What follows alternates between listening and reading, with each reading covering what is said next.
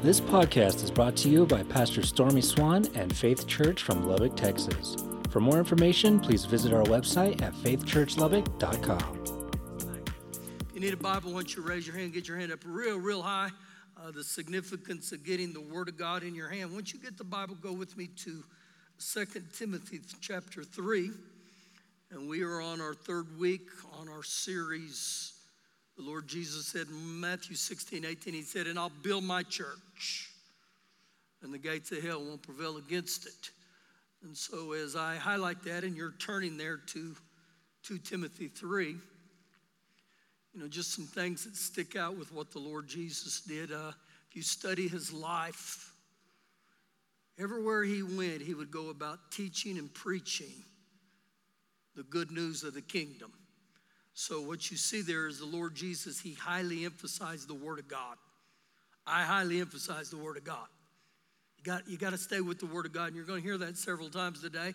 The second thing that was very significant in Lord Jesus' ministry, he said to Nicodemus in John 3, he said, You must be born again. You must be born again.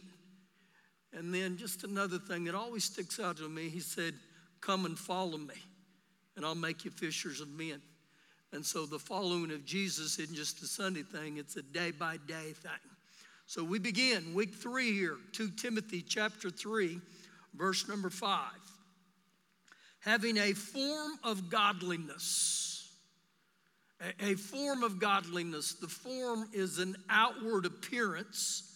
The word godliness literally means a devotion to God.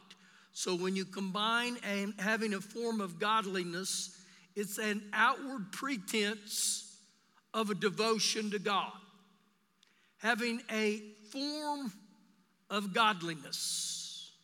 Now, when I think about that, I, I have the picture of this, of that of a mannequin. And I really thought about bringing a mannequin in here today, but my creativity isn't that good. So I'm just going to explain some things. You think about a mannequin, you can dress a mannequin up to appear however you want it to be. You can dress it to however you think is right. And so, even we as Christians, we, we take on this form of godliness. And so, we can wear a a t shirt with a phrase about Jesus on it. We can speak in Christianese. Glory, hallelujah. We can have a bumper sticker with the God Squad on it. You can wear a, a necklace that has a cross on it. How about this? You can put a fish emblem on your car. I, I can take on the form or the appearance of godliness. So, just like that mannequin, I can dress that mannequin any way I want to, but the truth of the matter is, in that mannequin is a hollow heart. There's nothing alive, real, or authentic about that mannequin. And so I, I really wonder if this is some of the stuff the Apostle Paul's getting on here right now. That I take on the form of Christian or the form of godliness, but the power is denied. The, the very power that has the ability to change me is denied. Now, I believe the power he's talking about is in two reference. One, the inspired word of God, which if you study Hebrews 4:12, he said, the word of God is alive and powerful and sharper than any two-edged sword. The word of God is a discerner of thoughts and the intents of my heart. So the first thing we deny is the inspired word of God.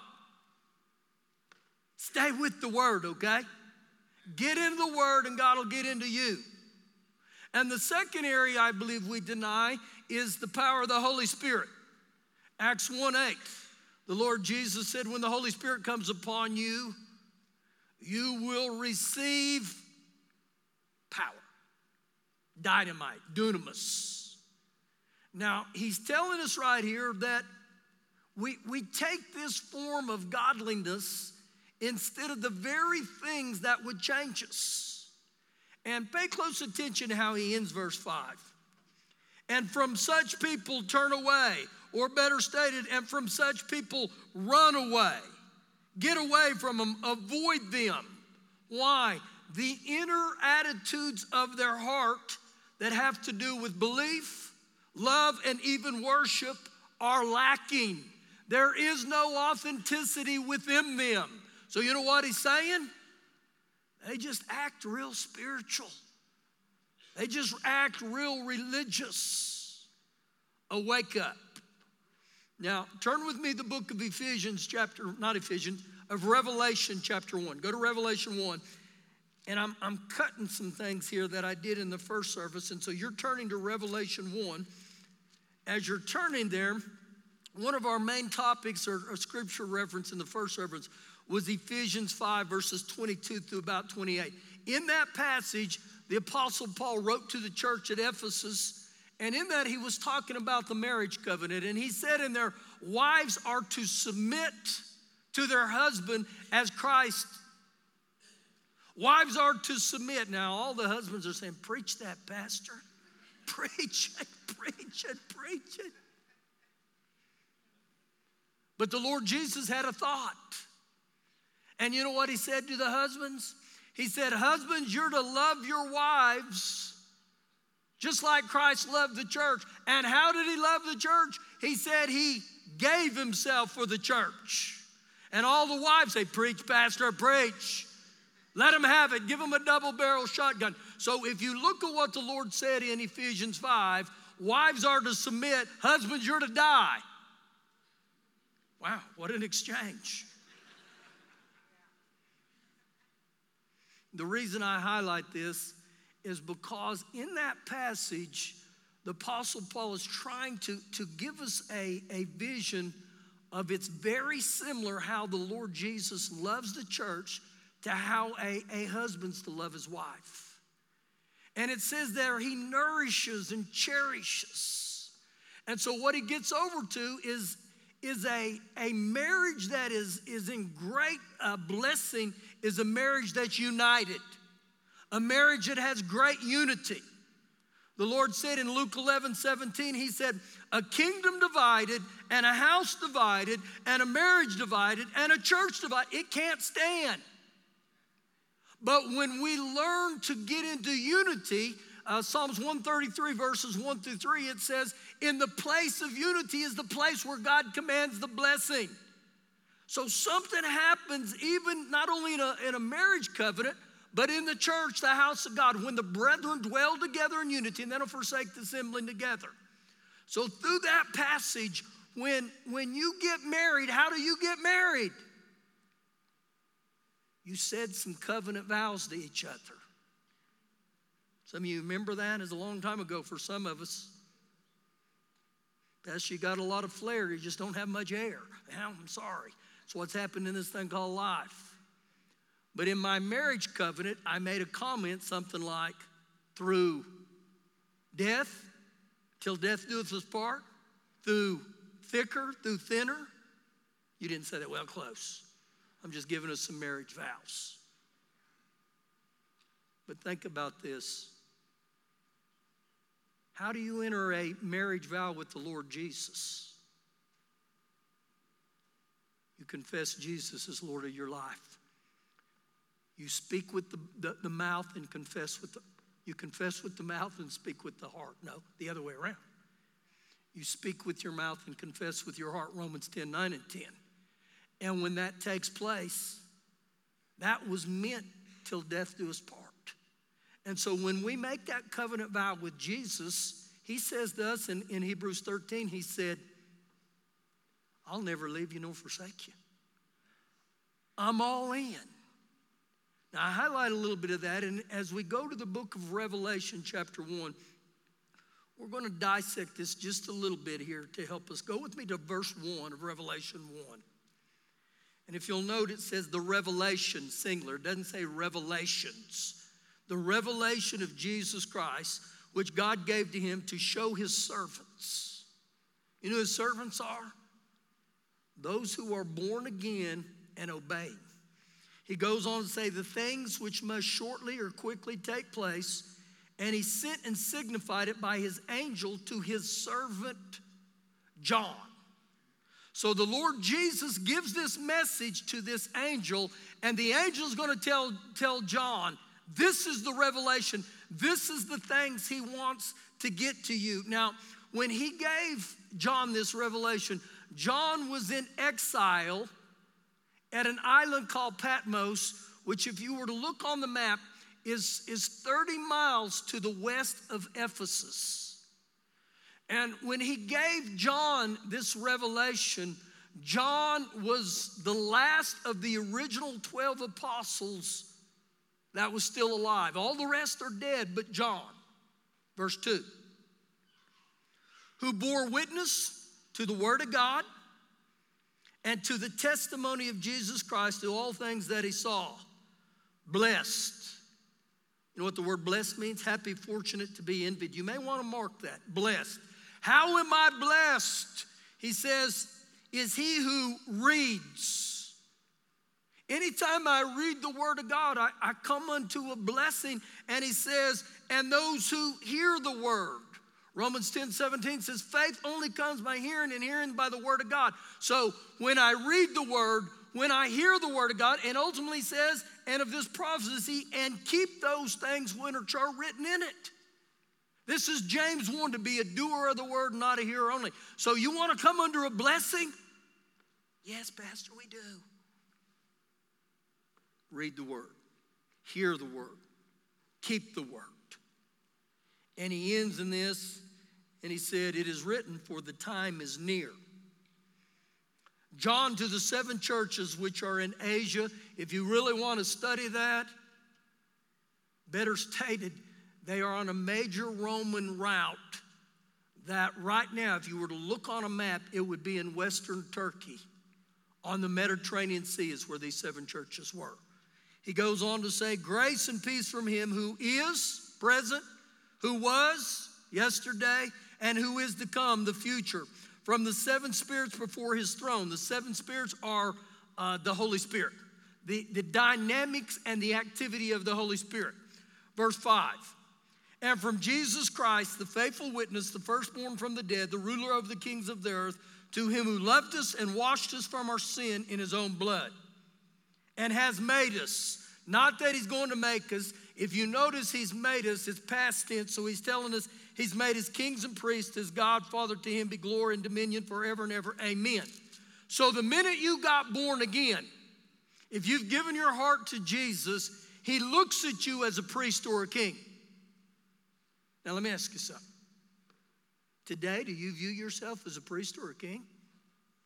He, he desires for us to do that. Verse 11 saying, I am the Alpha and the Omega. This is the second time he did this. He said the same thing in verse 8. The Alpha and Omega actually means I am the first and the last, what you see right in the book, and send it to the seven churches. Now he lists the seven churches. Then in verse 12, he says, Then I turned to see the voice that spoke with me, and having turned, I saw seven golden lampstands. The seven golden lampstands are references of the seven churches which are light in a dark world. You know, the church is still light in a dark world. Now, I'm going to highlight something here. The church is a big deal to Jesus. It was such a big deal that he died for the church. Now, turn to, to Revelation chapter 2. And as you're returning there, I'm, I'm going to give you some insight here because we're probably going to be on some of this the next few weeks. But when Jesus wrote to the seven churches, to all seven, he commends them, except one. To the church of Laodicea, he doesn't commend them. What do I mean by commend them? He applauds them. Way to go. To five of the seven, he criticizes. To all seven, he instructs, and to all seven, he promises. Now, the reason I'm highlighting this is because I believe this is an ongoing application that's applicable to us as believers, but also to the church. So we pick up Revelations 2, And remember, the Apostle Paul wrote a letter to the church of Ephesus. Well, watch this. To the angel of the church of Ephesus, right? So this was the Lord Jesus' actual writing to this church in Ephesus. These things says he who holds the seven stars in his right hand. Now, most believe, and really you can find it here in Revelations 120, the seven stars are highlighting the, the messengers, or better stated, the angels. Now, when he says the right hand, the right hand signifies sustenance and protection for the church. That's what that's talking about. A lot of symbols in here. He goes on to say in verse 2 I know your works. I want you to think about this. This is to the church. So let me rewind just a little bit here. And to the church in Lubbock, I write. So this is actually like he's writing to us, and he says, I know your works. I know what you're doing. I know your labors. And he goes on to say, and your patience, your perseverance, that you quit, you didn't quit, you didn't give up, you stayed with it. So, guess what he's doing? He said, I applaud you, I'm applauding you again. But let me ask you this question. If I had to stand before Jesus right now, and you had to stand before Jesus, and he said, I, I, I know your works, I know your labor, I know your perseverance. What is he seeing with you and me today? Do I just go through the motions? And he goes on to say, and that you cannot bear, you do not endure those who are evil. Now, again, you know what he's doing here? He's applauding and he's saying, Way to go. You don't endure those who are evil. Now, think again here. This is the Lord. He's writing to the church in Ephesus. So he's getting over on this and he's saying, You don't tolerate the believers in the church that are evil. Now, one of the reasons he says this here, because in the city of Ephesus, it was a city that, that was known for its sexual immorality.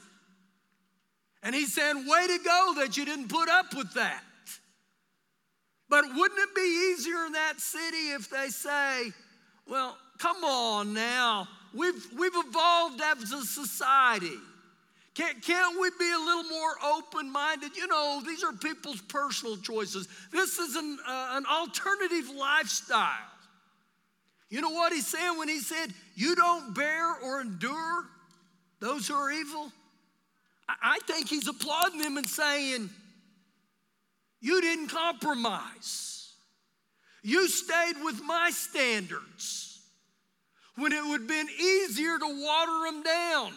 But here's the deal we've got to use God's standards, God's word, to not only set the standards, but maintain the standards of right and wrong. We can't allow our society to define what's right and wrong. And so think about this to the church of Lubbock. I applaud you. You know what he's saying? For correcting. And then he jumps over and says, And you have tested or examined those who say they are apostles, but they're not. Now, how do you test and examine like he's saying? And I look at the through the Word of God. Is what they're doing, is it biblical? And the Bible's very clear is You'll know people by their fruit. Now, when he says they say they're apostles, but they're not, you know what that tells? They're still apostles. Because when he wrote this, the only living of the original 12 apostles was Paul, I mean, John. So they're still apostles, but to a degree, you know what he's saying? Don't be so gullible. Don't listen to everything they're saying and he ends with this. Now, watch this. And have found them to be liars. Who said that? the Lord Jesus did. They're a bunch of liars. So Jesus has given us incredible warning here as the church. And you know why he does? The Bible's very clear. The Apostle Paul said in, in Timothy, he said, In these last days, many will depart from the faith. And one of the reasons they will is because this thing called itching ears are tickling ears. Don't be gullible. Verse 3 And you've persevered, patience again. You've bravely endured trials and persecutions, and you have patience. And you have labored for my name's sake and when I read that, you've labored for my name's sake. You know what? This is Jesus. It's a letter to the church at Ephesus. And you know what he said? I've noticed your labor. I, have seen what you did. So he said, I, I know your labor for my name's sake. So you know what he's saying here? You just didn't go to church. See, we're not called just to go to church, we're called to be to church. And he's saying, I know what you're doing. I've seen your labor. Now, how well am I doing? Son of a Bendigo. That's in the Hebrew, okay? Relax. What's he saying about my life? I, I see your labor of work for my, for my sake, not for yours, for the kingdom's sake. What are you doing for the church? And you've not become weary. You didn't quit. You didn't jump off board. You know that phrase, you hadn't become weary? That's Galatians 6 7. Don't be deceived, don't be misled. Whatever a man reaps, that's what he'll sow. I mean, whatever man sows, that's what he'll reap in due season. Stay with it. Stay with it. Verse 4 Nevertheless, that's not good. I have this against you. To the church at Ephesus, to the church at Lubbock. You have left your first love. Wow. I, I've left my first love. I, I've abandoned my first love. That, that vitality that, that sprang from this first love, that relationship that I had at first when I gave my heart to Jesus. And, and a lot of this comes back to this, this picture of Ephesians 5 in our marriage. Remember when you first got married? Just kind of like angels, just kind of floated. We're just in love.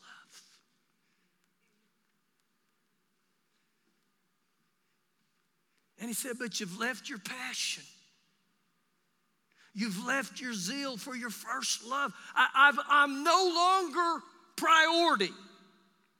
I'm going to walk you through this just a little bit with some thoughts.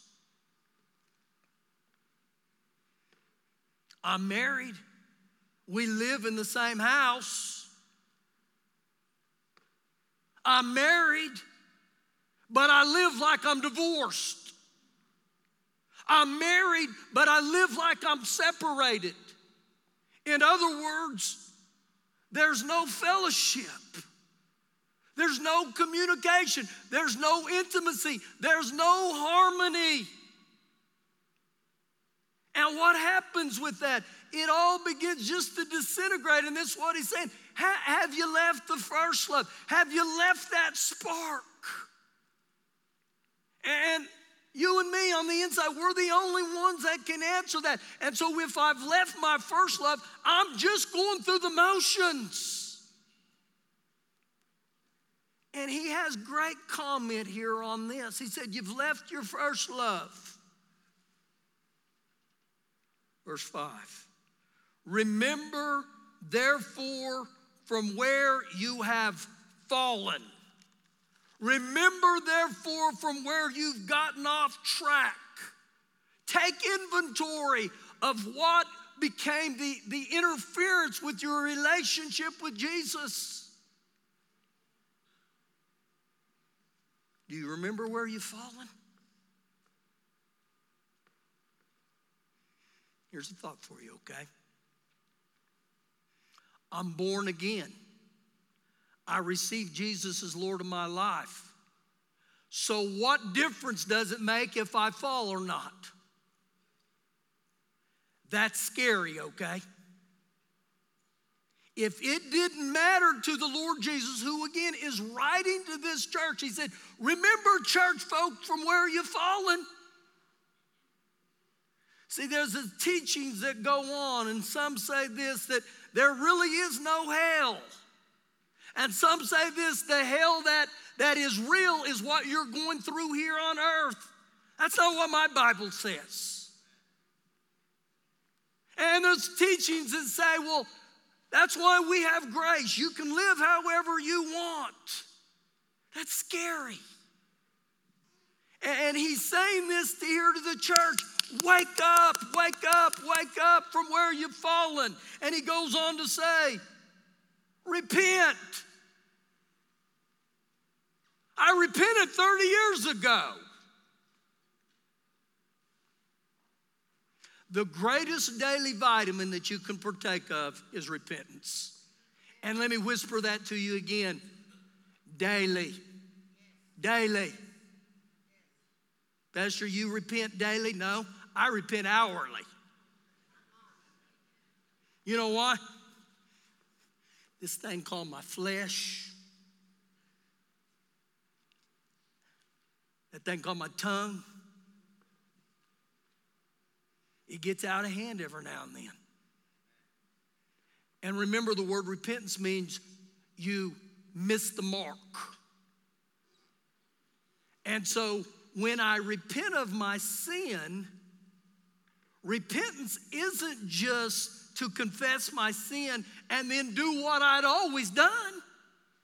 Now, watch what he says here repent and do the first works repent and do. He didn't say repent and then just go live like hell again. So, really, the repentance is, man, Father God, I, I repent of my sin today, and I got to have your grace today to help me. I, I don't want to go back to those old habits, I don't want to do those things. And if we don't think that is a real, why did the Apostle Paul say in Galatians, he said, The thing I don't want to do, that's what I do, and the things that I want to do, I don't do. How many of you have ever experienced that? Oh, Father God, I need your grace. I need your help. Grace me. Grace me, Father God, to do the first works. Now, listen real close. Or else I will come to you, the one who's fallen, quickly and remove your lampstand from its place unless you repent. To the church at Lubbock, repent. Get your heart back right. And when he says to remove the lampstand, remember the lampstand is a church in a dark world. But what he tells us here, I'll remove your lampstand. You'll continually to exist. You just won't be light anymore. You want to see a great truth off of that? You know who said he will extinguish the light? Jesus. Jesus is the one who said that. So you know what he's telling us? I don't, I don't want you just go through the motions. I, I don't want you just going to church out of duty. This is the way we praise the Lord. We pray. I would be willing to bet that any of you in here that went to a football game on Friday night or watched football yesterday or is going to watch football today, when your favorite team scored, you didn't go. Way to go.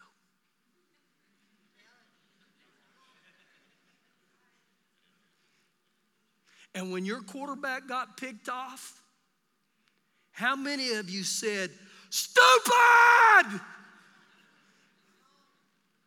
How many of you have a fake brick and you throw it at the team? Pastor, is that you? That's close. That's close. I mean, I'm not going to get there because some of you Shorthorn fans will be upset, but man, when the Sooners score, I, I dance. I mean, I, I, I, get so excited, I just jump off the plane. He's 60 years old. You see me? I mean, I dance on my furniture. Shelly went at home. Yes. Sorry, you live streamers. Why do we do? Man, we got passion. We got passion for football, but we come to the house of God and we have no passion. We have no zeal.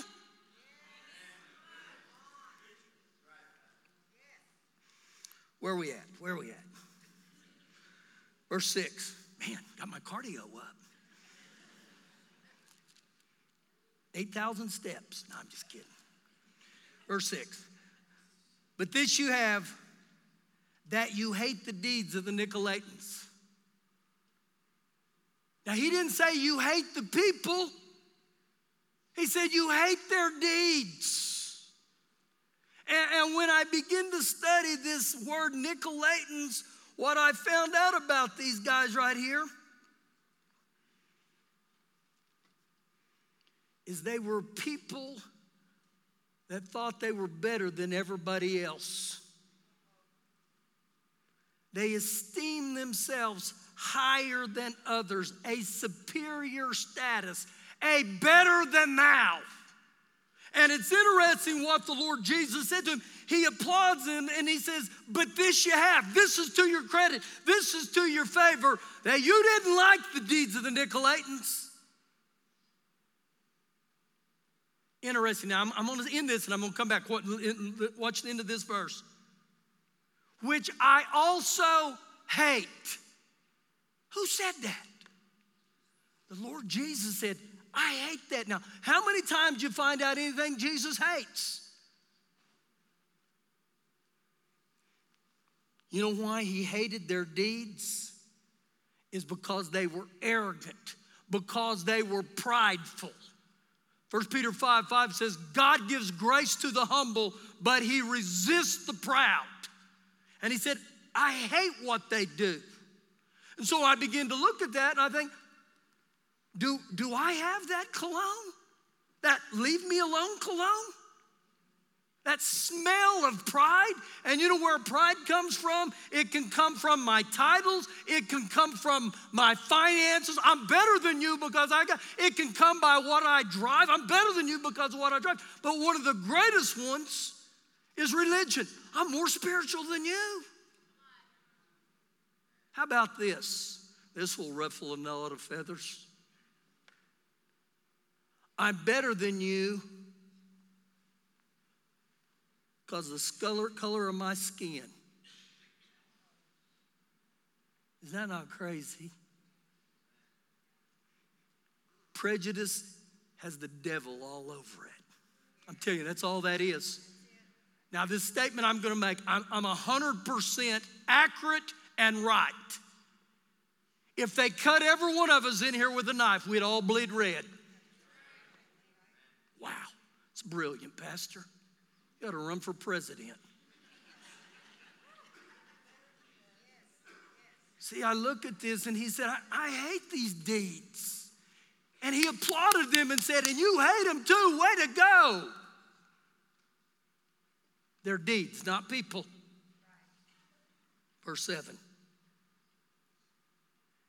He who has an ear, let him hear what the Spirit says to the churches. Is your heart open to the Bible? Is your heart open to the Holy Spirit? That statement there, he who has an ear to hear, he ends every letter to all seven churches with that phrase. This was a big deal to Jesus. And then he goes on to say, To him who overcomes. If you'll note, the word overcomes is plural. We're called to be overcomers, not undercomers. We're called to be overcomers. That word overcomer there is a military terminology for combat, suggesting Ephesians 6, verses 10 through 18. We wrestle not against flesh and blood, but against principalities, powers, rulers of darkness, spiritual wickedness in high places. So, you know what he's saying to me and you? He who overcomes. Some of you, you need a, a kingdom fight within you. You got to get back up and you're going to have to fight against the spirits of darkness and you're going to have to be relentless because the devil hates you. How do I know he hates you? John 10 10 says he came to kill, steal, and destroy. He wants to wipe you out. And guess what? If you don't learn to fight with the kingdom of God, he's going to rip you off. I'm an overcomer. How do I overcome? Revelations 12 10 says, We overcome by the blood of the Lamb. And so I pray this right now. You got to get a fight in you. You got to get a fight in you. Ephesians 6 17, he said, You take the sword of the Spirit, which is the Word of God. Let there be a fight within me. Some of you are going to have to fight for your, your life, your salvation. Some of you are going to have to fight for your children. Some of you got to fight for your marriage. Fight. That's prophetic today. Fight. Birth within me a fight.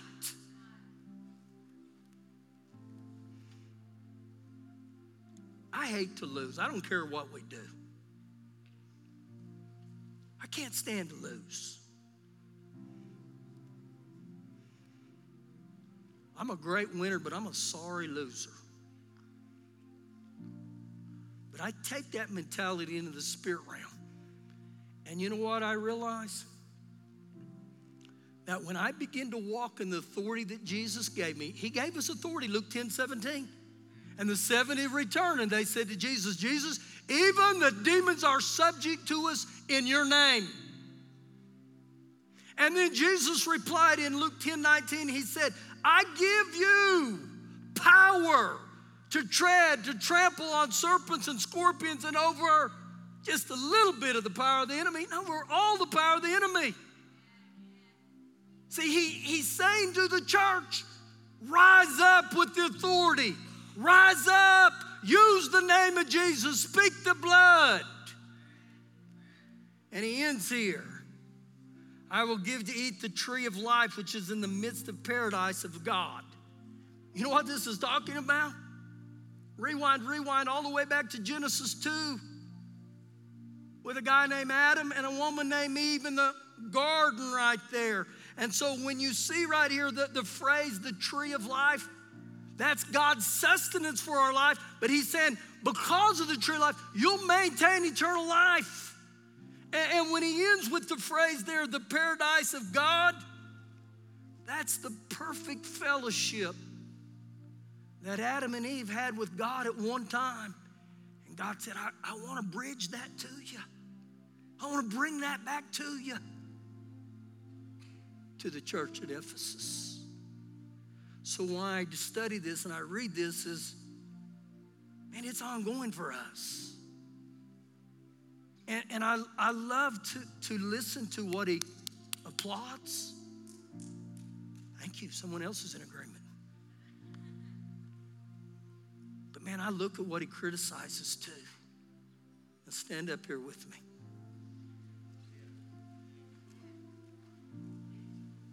Goodness of God, huh? Just real reverently, I'm going to ask you to close your eyes there because this, this becomes very personal with the things of heaven right now. But we started there in 2 Timothy 3. And you may say, That's me. I, have taken on a form of Christian. That's me. I've played games, I've gone through the motion. I take on a form of Christian, but the power is denied. In God, I trust only when I lust for the apple of my eye. See, that may be you today. And, and I think back about all his letter to the church at Ephesus. And ha- have you done well in your works, your labor, your perseverance? How you done?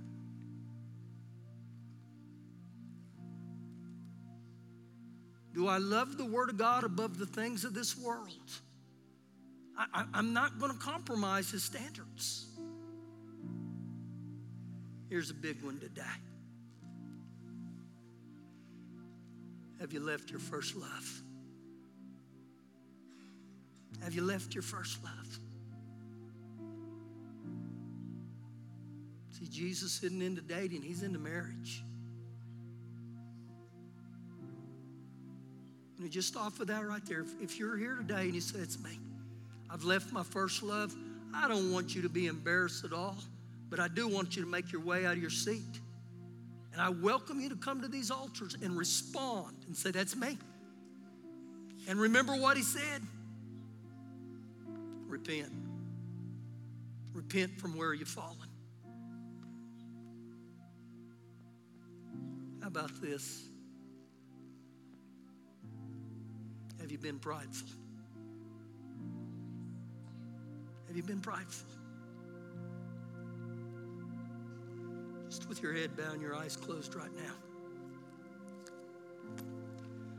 I believe it's important that we not only preach the Word of God, but we give people an opportunity to respond. And how we respond is at these altars. And you know what's churning in your heart right now. You know what's going on. And so I, I sense God saying, Man, I want to kindle that first love. But it's got to be your move first. Draw near to me and I'll draw near to you, James 4 8. So he's just, well, he was saying, come on, come on, come on back to that first love. Come on back.